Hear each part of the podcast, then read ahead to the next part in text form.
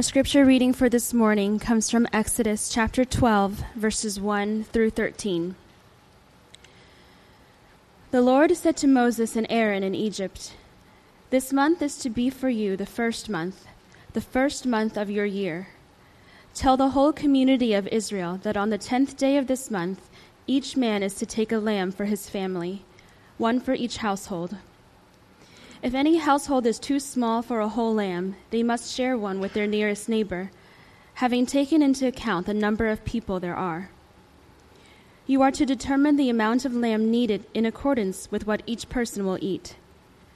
The animals you choose must be year old males without defect, and you may take them from the sheep or the goats. Take care of them until the fourteenth day of the month, when all the people of the community of Israel must slaughter them at twilight. Then they are to take some of the blood and put it on the sides and tops of the door frames of the houses where they eat the lambs. That same night they are to eat the meat roasted over the fire, along with bitter herbs and bread made without yeast. Do not eat the meat raw or cooked in water, but roasted over the fire, head, legs, and inner parts. Do not leave any of it till morning. If some is left till morning, you must burn it. This is how you are to eat it with your cloak tucked into your belt, your sandals on your feet, and your staff in your hand. Eat it in haste, it is the Lord's Passover.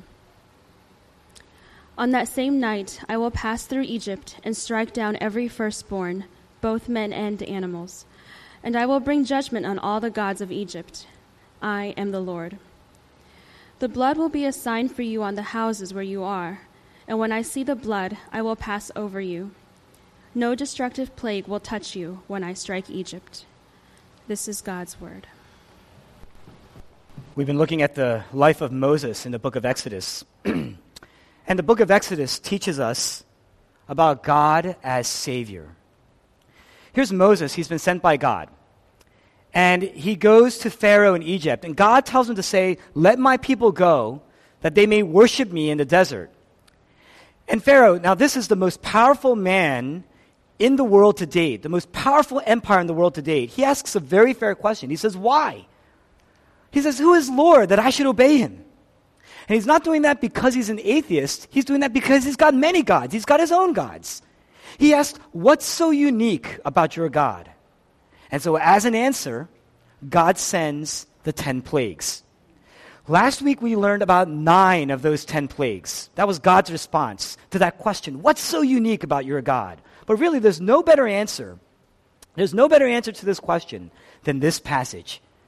Because for the Jews, because for the Jews, the Passover meal, and for Christians, which is, we have a revised version of that Passover meal in the Lord's Supper, the, in, in our communion, this is the central act of the identity of God's people. This is the central act of worship for God's people. So Pharaoh asks, why? What makes why should I listen? What makes your God so special? And here's the answer.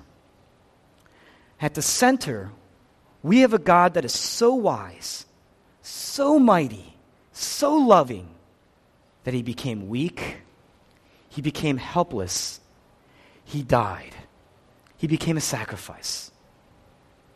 Now, why? There are three points today. What is the sacrifice? It's a lamb. Why was it important? The history. And lastly, how do we apply it? The application. The lamb, the history, the application. Or what is it? What is the sacrifice? Why is it important? How do we apply it? First, what is it? What is the sacrifice? It's a lamb. God calls Pharaoh. This is the greater king calling on a lesser king, even though he was the most powerful king in the world at the time. And he says, Let my people go. Let my people go that they may worship me in the desert. And Pharaoh refuses, and the plagues come. And this is the last of the plagues. Now, what is it? In verse 12, God says, On that same night, I will pass through Egypt and strike down every firstborn and then he says in verse 23, just a little bit later, Moses is speaking with Israel about the Passover, and he says, The Lord will not permit the destroyer to enter into your houses and strike you down.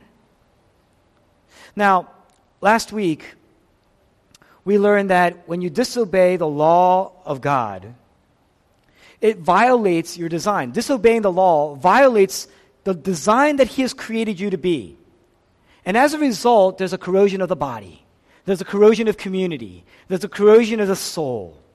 And it corrodes all the way into chaos and darkness. We talked about this last week. That's the ninth plague, darkness. But when God says that night, a destroyer will come, the destroyer will come, what he's saying is, on one night, in one place, my justice is coming. It's coming. It's going to be temporary. It's going to be preliminary.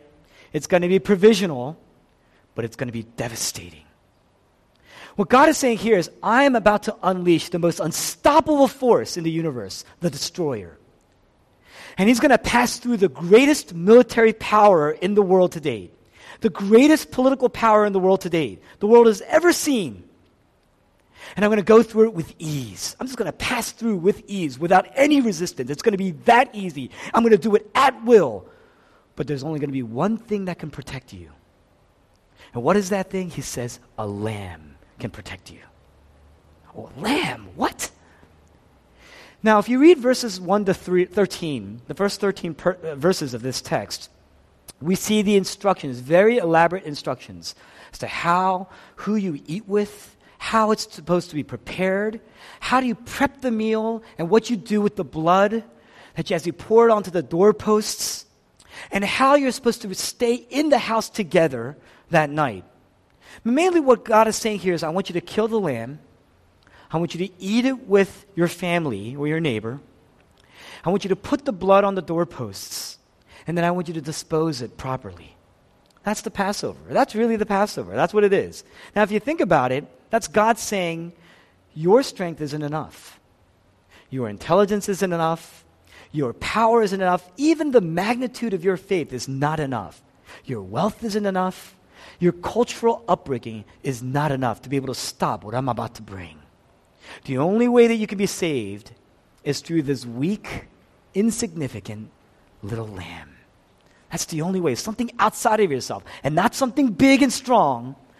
This little lamb that must be killed. Now, if you think about it as a, a postmoderner, a person in modern times, that's almost insulting. But that's what it is. The sacrifice that saves is a lamb, a weak, helpless victim. Now, second point why is that important? Why is it important? You need to understand the greater, why the lamb? You need to understand the greater biblical context of this lamb, the background story behind it. First, if you go all the way back to the first book in the Bible, Genesis, chapter 22, you have Abraham and Isaac. Now, the story of Abraham and Isaac goes like this Abraham, who's been wanting a son for decades, finally has a son, and he loves this son, and he's doting on this son, Isaac. But in Genesis chapter 22, God, who really promised to redeem the entire world through this son of, of Abraham, he speaks to Abraham and he says, I want you to offer up your son as a sacrifice. Now, Abraham, the son that he's been waiting for for decades, he's devastated. He's anguishing over this. And if you read through this text, there's lots of clues to show you the anguish of Abraham. But the question is, why is he anguishing? Why is he suffering? Now, most people, even some very brilliant liberal scholars will say this. They say, because what a horrible God. He gives something that Abraham has waited for for so long, and now he's going to take it away from him. What a horrible command. What a horrible God. You know, that's, that's why. That's why Abraham's anguishing. He, because God has taken away the thing that he loves the most. And the answer is, not at all. No. If you believe that, you don't really know Abraham's story. You don't really understand Abraham's culture. So I have to explain to you this culture. And that's going to bring us all the way fast forward to what we're learning about today. Here's the context ancient cultures, they don't press for individual reputation, individual stature, individual prosperity or success or wealth the way we do today. Today's, today's culture, it's all about self discovery. It's all about pressing for status, pressing for individual buildup of reputation, the promotion, the salary, the comparisons individually one to another. That's today's culture. But the ancient culture worked hard for what? The advancement of their family, the advancement of their clan. So they were willing to sacrifice, every person in the ancient times was willing to sacrifice their individual success for the success of their tribe, the success of their family. The family was everything to them. If a member of your family, if you had a large family back then, if a member of your family was shamed, if a member of your family failed, if he committed a crime, if he did something incredibly shameful, the entire family was shamed. It was as if the entire family committed that crime. The family was everything. In other words, that person who committed that crime, that person who was shamed, their guilt and their shame transferred over to everybody else in that family. We call that imputation. It was imputed to everybody. Now, we don't say that, we, we, don't say, uh, uh, we don't see it that way at first. You know, we say in our modern times, oh, we are so much more advanced than that. We don't see it that way at first. But because we say, gosh, if somebody in my family acted shamefully, shamefully or committed a crime, that's on them. That's them. That's not me. That has no bearing nor reflection on me. It's easy to say that. It's easy to say that when you're young. But as you get older, one of the startling things that you begin to realize, it's almost disturbing, is that you are much more influenced much more almost a product of your community and your family than you actually want, need, or first thought or imagined. Um, whatever you are, whoever you are today, good or bad, it's not just attributed completely to you. Now, obviously, you are absolutely responsible. You are a product of your own choices, your own decisions. But really, if you think about it, who you are, what you are, it's not wholly attributable, greatly influenced by your community, your, the people around you, your family in particular. You realize this. First of all, begin with your genes, your looks, your intelligence. It's not something that you earned. You inherited that. You're much more a product in that sense much more a product of your family than you want to believe. But secondly, your privileges or lack of privileges around you. And that says your upbringing. What they did, what your family did or did not do with you. Now, again, you are absolutely responsible for your life. You are absolutely responsible for your actions. But your privileges, lack thereof, it's not attributable to you right? You were just born into that. So, whatever you are, good or bad, right, uh, is largely influenced by what your family did or did not do with you. Now, if you don't agree with that, you got to read Malcolm Gladwell. You got to read the book The Outliers. It shares a lot about the influence of legacy, the influence of family and culture around you. For instance, after Sandy Hook, after that tragedy that took place in Sandy Hook, Connecticut, the news, the newsmen, all the way in the newsroom, and the, and the journalists, what do they focus on? Beyond the individual, they focused on his family. They focused on his upbringing. They wanted to understand his background, to get a picture, a composite of this individual. After Columbine, what happened in Colorado? After that tragedy, one of the first, if not the first of its kind, all the news and the journalism, even the political pundits, what did they focus on? They focused on the family. They focused on the upbringing of, the, of, of those children. They said there's this responsibility. Either it's active for what they did or passive in their neglect at the least.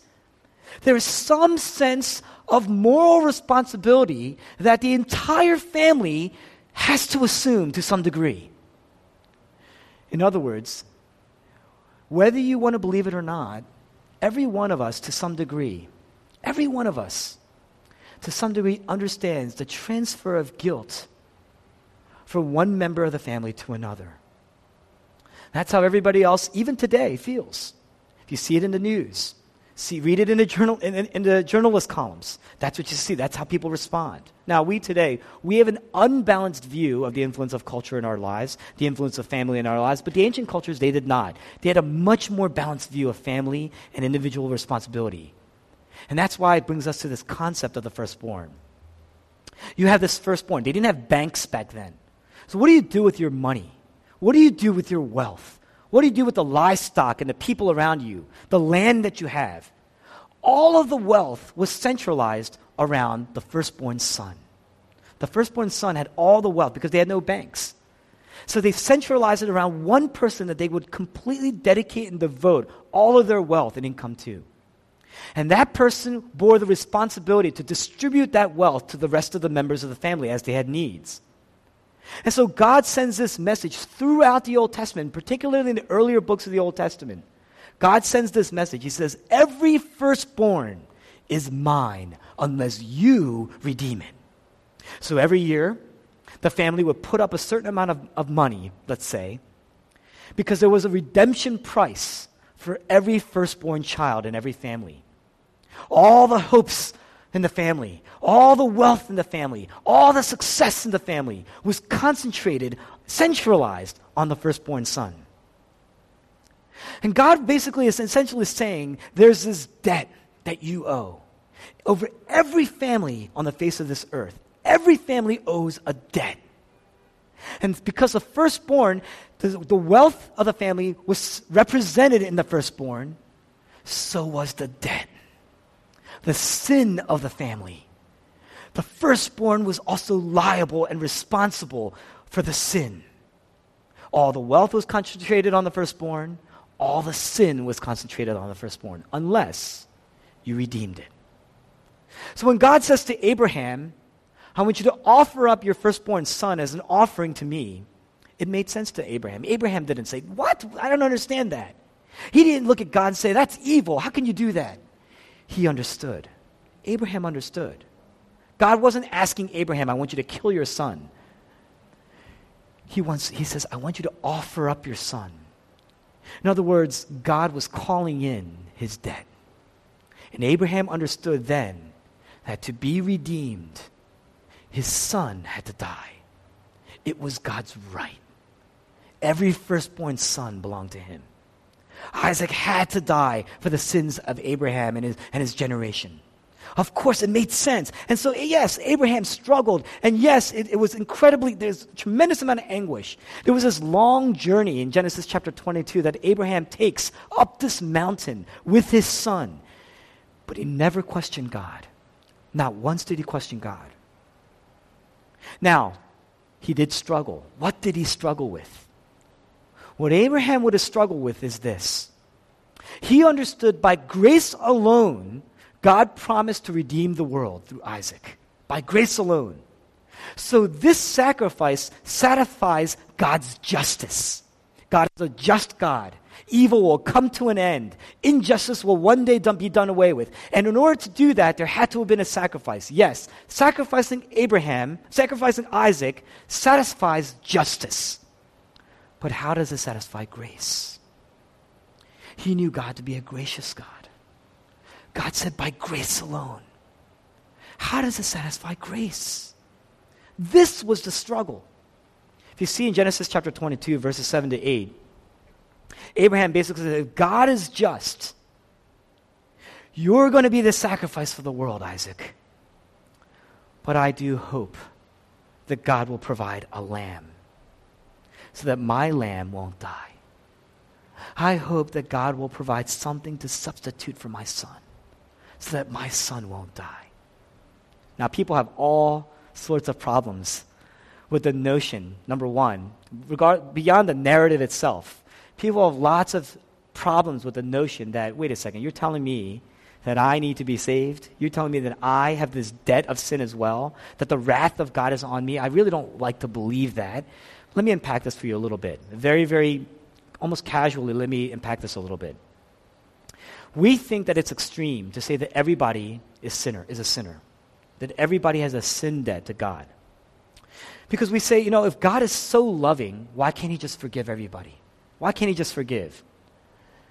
And, Abraham, the answer is he can forgive, but not without a payment. Now, think about this, because it's going to become very real. We were created in God's image. When so, so in many ways, the way we're designed is a reflection, a broken reflection, but a reflection of the image of God. Think about when somebody, think about right now, everybody think about a friend that you have, a very, very intimately close friend. The, the more intimate, the better. When that person wrongs you, when that person betrays you, if that person wrongs you, how do you feel? They owe you a debt. You feel like they owe you something. There's this tremendous pain. They hurt you. And so this debt is really proportional to the amount that they've wronged you. If you've been wronged greatly by them, they owe you a tremendous debt. And you carry that as a burden of hurt, a burden of pain, a burden of anguish. Now, think about it. Do you think it's because you have high standards? It's not because you have high standards even the smallest debts. Think about even the, think about that same friend. Think about even the smallest things that they've done. The slightest of slights. You can't let it go. It sticks with you. You may forget it later, but in order to forget about it, think about it. You have you hold on to it for a little while. It hurts you. So you have two options. You can either hurt them back, right? Or you can forgive them. So when you choose to hurt them, what happens? You're going to either A, you're going to yell at them, or uh, you're going to be very direct, or you're going to completely ignore them, neglect them. You're going to hurt them back somehow. Whatever is going to be greater, proportional to the amount of debt that they owe you. You can punish them, you can make them suffer, or you can also make them make it up to you.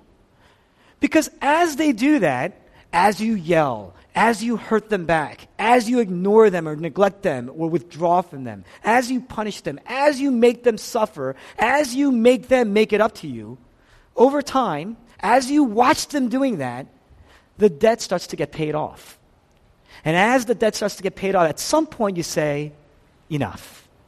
I'm satisfied. You've done, you, you, you've, you've proven, in a, in a sense, you've paid back the debt. Now, we don't say it that way. We, we use a lot of other language, but essentially that's what's going on. Existentially, that's what's going on. So they owe you a debt. You hurt them. They're the ones that are paying, and essentially, they're paying that debt. Now, when you do that, the Bible says, when you do that, what happens is um, it's going to start to change you. That burden may go away, but it starts to embitter you. And time after time, if that's the way you resolve problems, the anger, the bitterness, the, the entitlement, the sense of everyone owes me because everyone's wronged me starts to set in. God starts to owe you. That starts to set in. It's going to embitter you. It changes you, it transforms you, turns you into somebody who was once just angry about something to an angry person. That's what happens. Now, the other option is, on the other hand, you can forgive. But what is forgiveness? Here's what forgiveness really is. Is it just an act? It's not just an act. Here's what it means every time you want to hurt that somebody, you don't hurt that person. Every time you want to hurt their reputation, every time you want to gossip, you want to bring somebody in, be, you know, in the guise of, hey, we're close, I'm telling you something to protect you. You want to gossip about that person. You, you don't do that. Now, every time you want to exact justice, you don't do that. When you do that, number one, the Bible says when you do that, the anger that you have actually slowly starts to die away. And what happens is you become more broken, you become softer, you become humbler.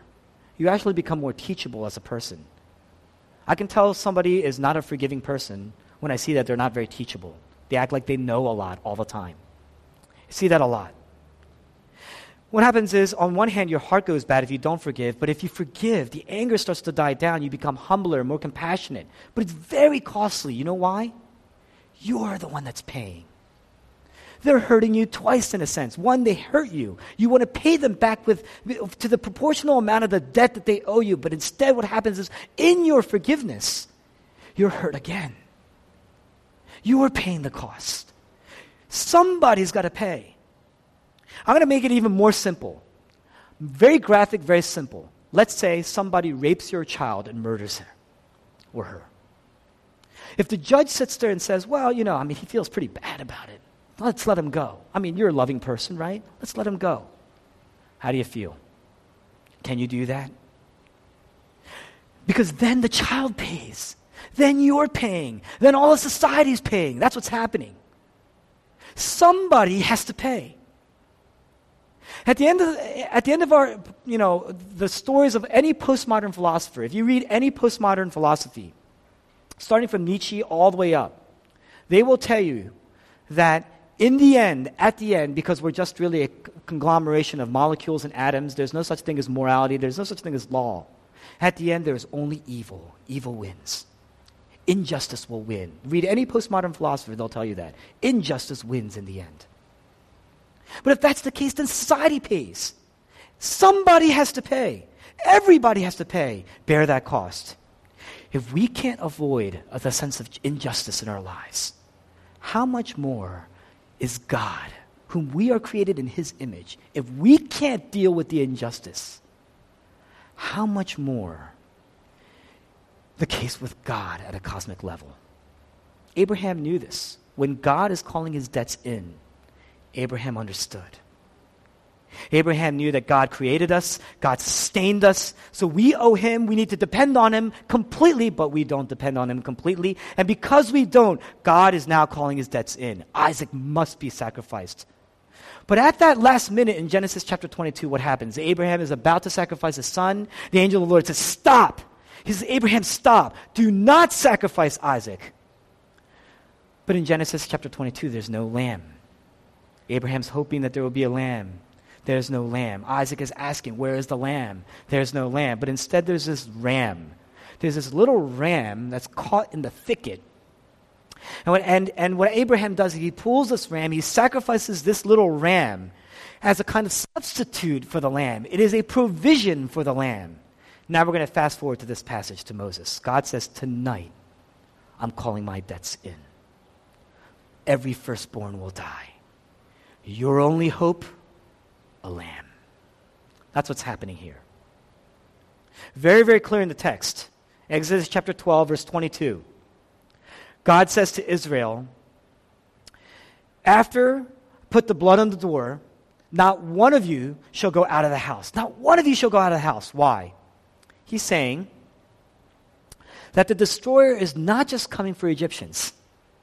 He's not just coming for the Egyptians. Yes, Israel, the Israelites were oppressed. Yes, the Israelites worship God. Yes, God sees their misery. Yes, God has compassion on the Israelites. But based on God's law, based on his design, the Israelites were no better than the Egyptians. He says, The destroyer is going to come.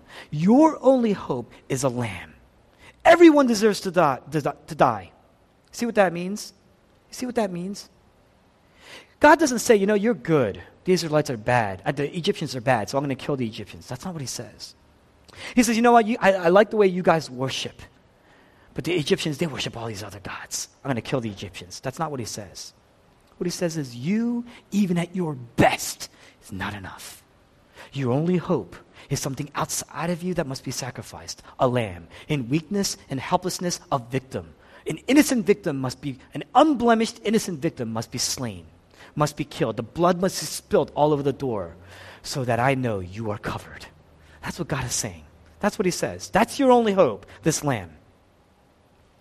Now, what He's really saying is, because He says, I don't want anybody to go outside of the house. When your doorpost is covered with blood, everyone's got to stay inside. He's saying everybody is liable. Your only hope of covering is this blood. If you go out there because you're confident in your abilities, if you're confident in your moral record, if you're because you're a good son or a good daughter, I do my best in that area of my life. If you're confident in your race or in your pedigree or in your doctrines, none of these things are going to help, he says. None of these things are going to help. What is your hope? What is your hope? In every house, something died that day. Either the firstborn dies or the lamb dies, but something will die that day. Either your son is going to get what this family deserves, or the lamb will be a substitute and will get what this family deserves. If you're sitting at dinner that night, you're sitting around this table, and you have this lamb that's been cut up for the family to eat.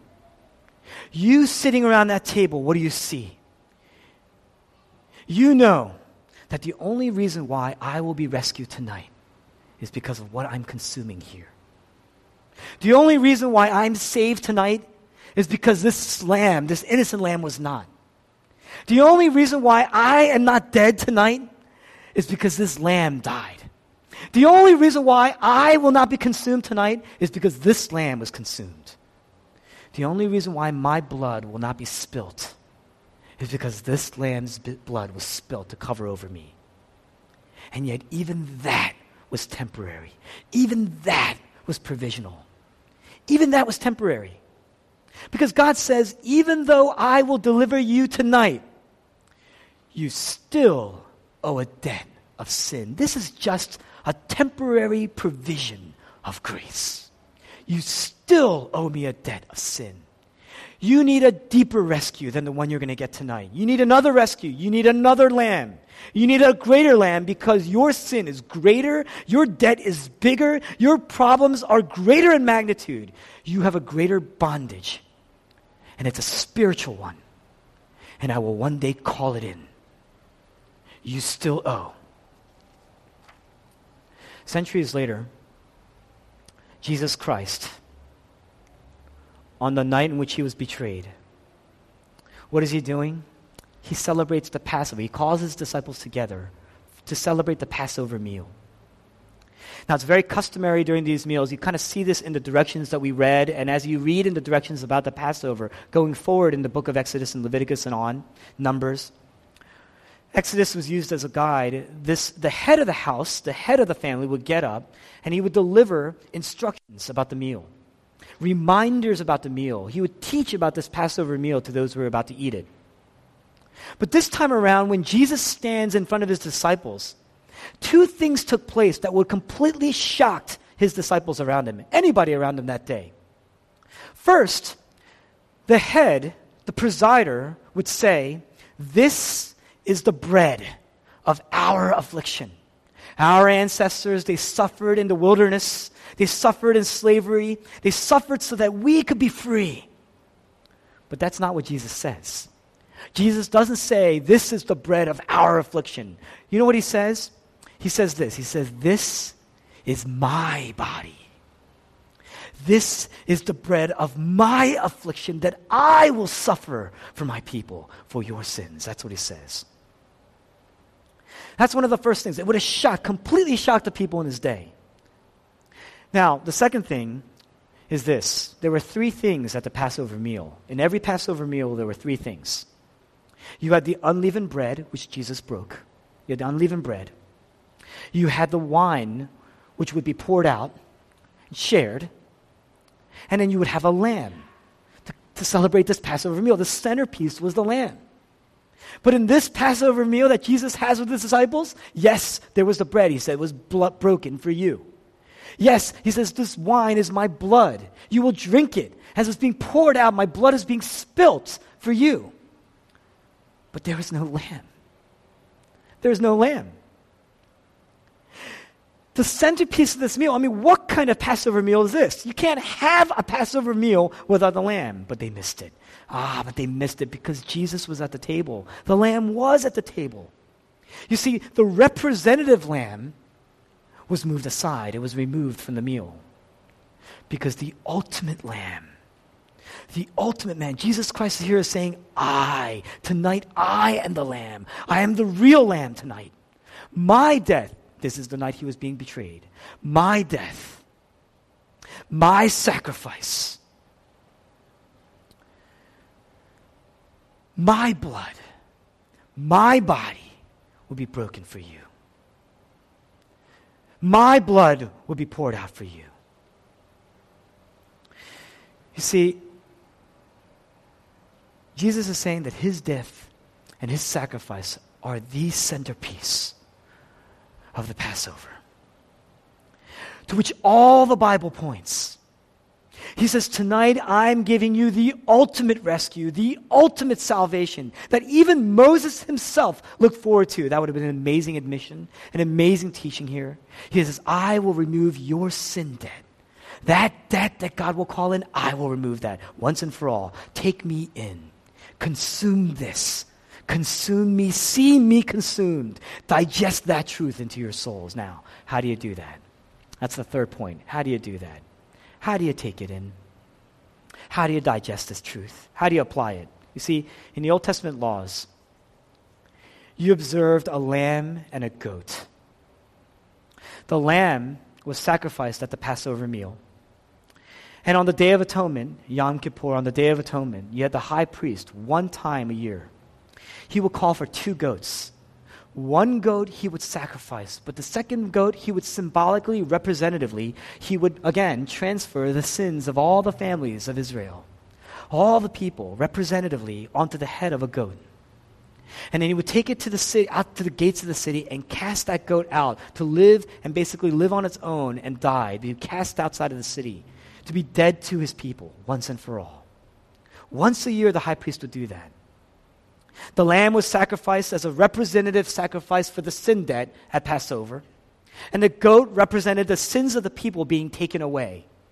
In John chapter 1, John the Baptist, in his encounter with Jesus Christ, his first time meeting Jesus Christ, he says, Behold, the Lamb of God who takes away the sins of the world.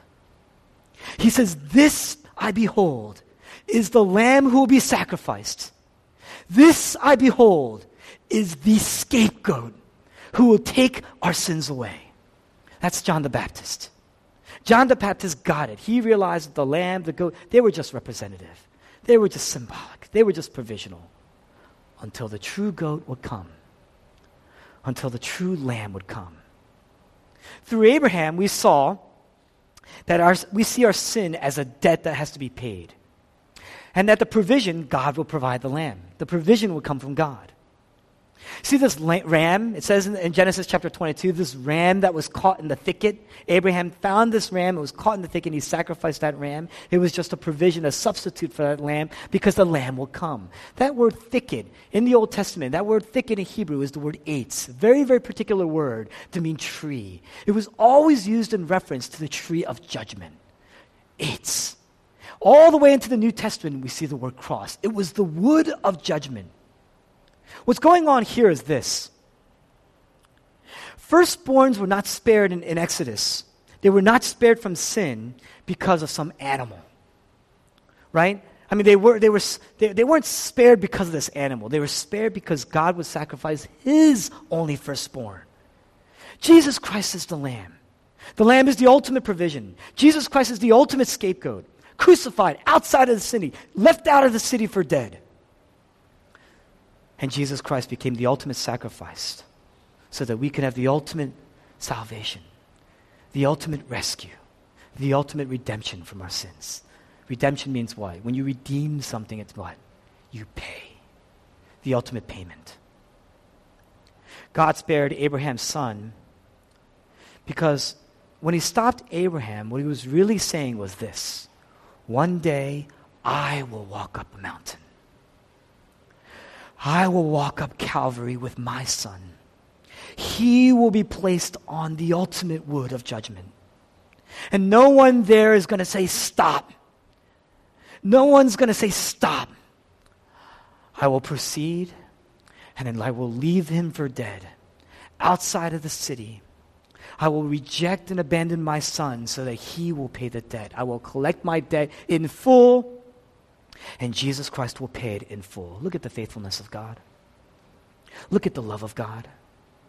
On the cross, when the most perfect, holy Jesus Christ cried out, My God, my God, why have you forsaken me? Who paid for the sin debt? It was Jesus. Jesus paid the sin debt.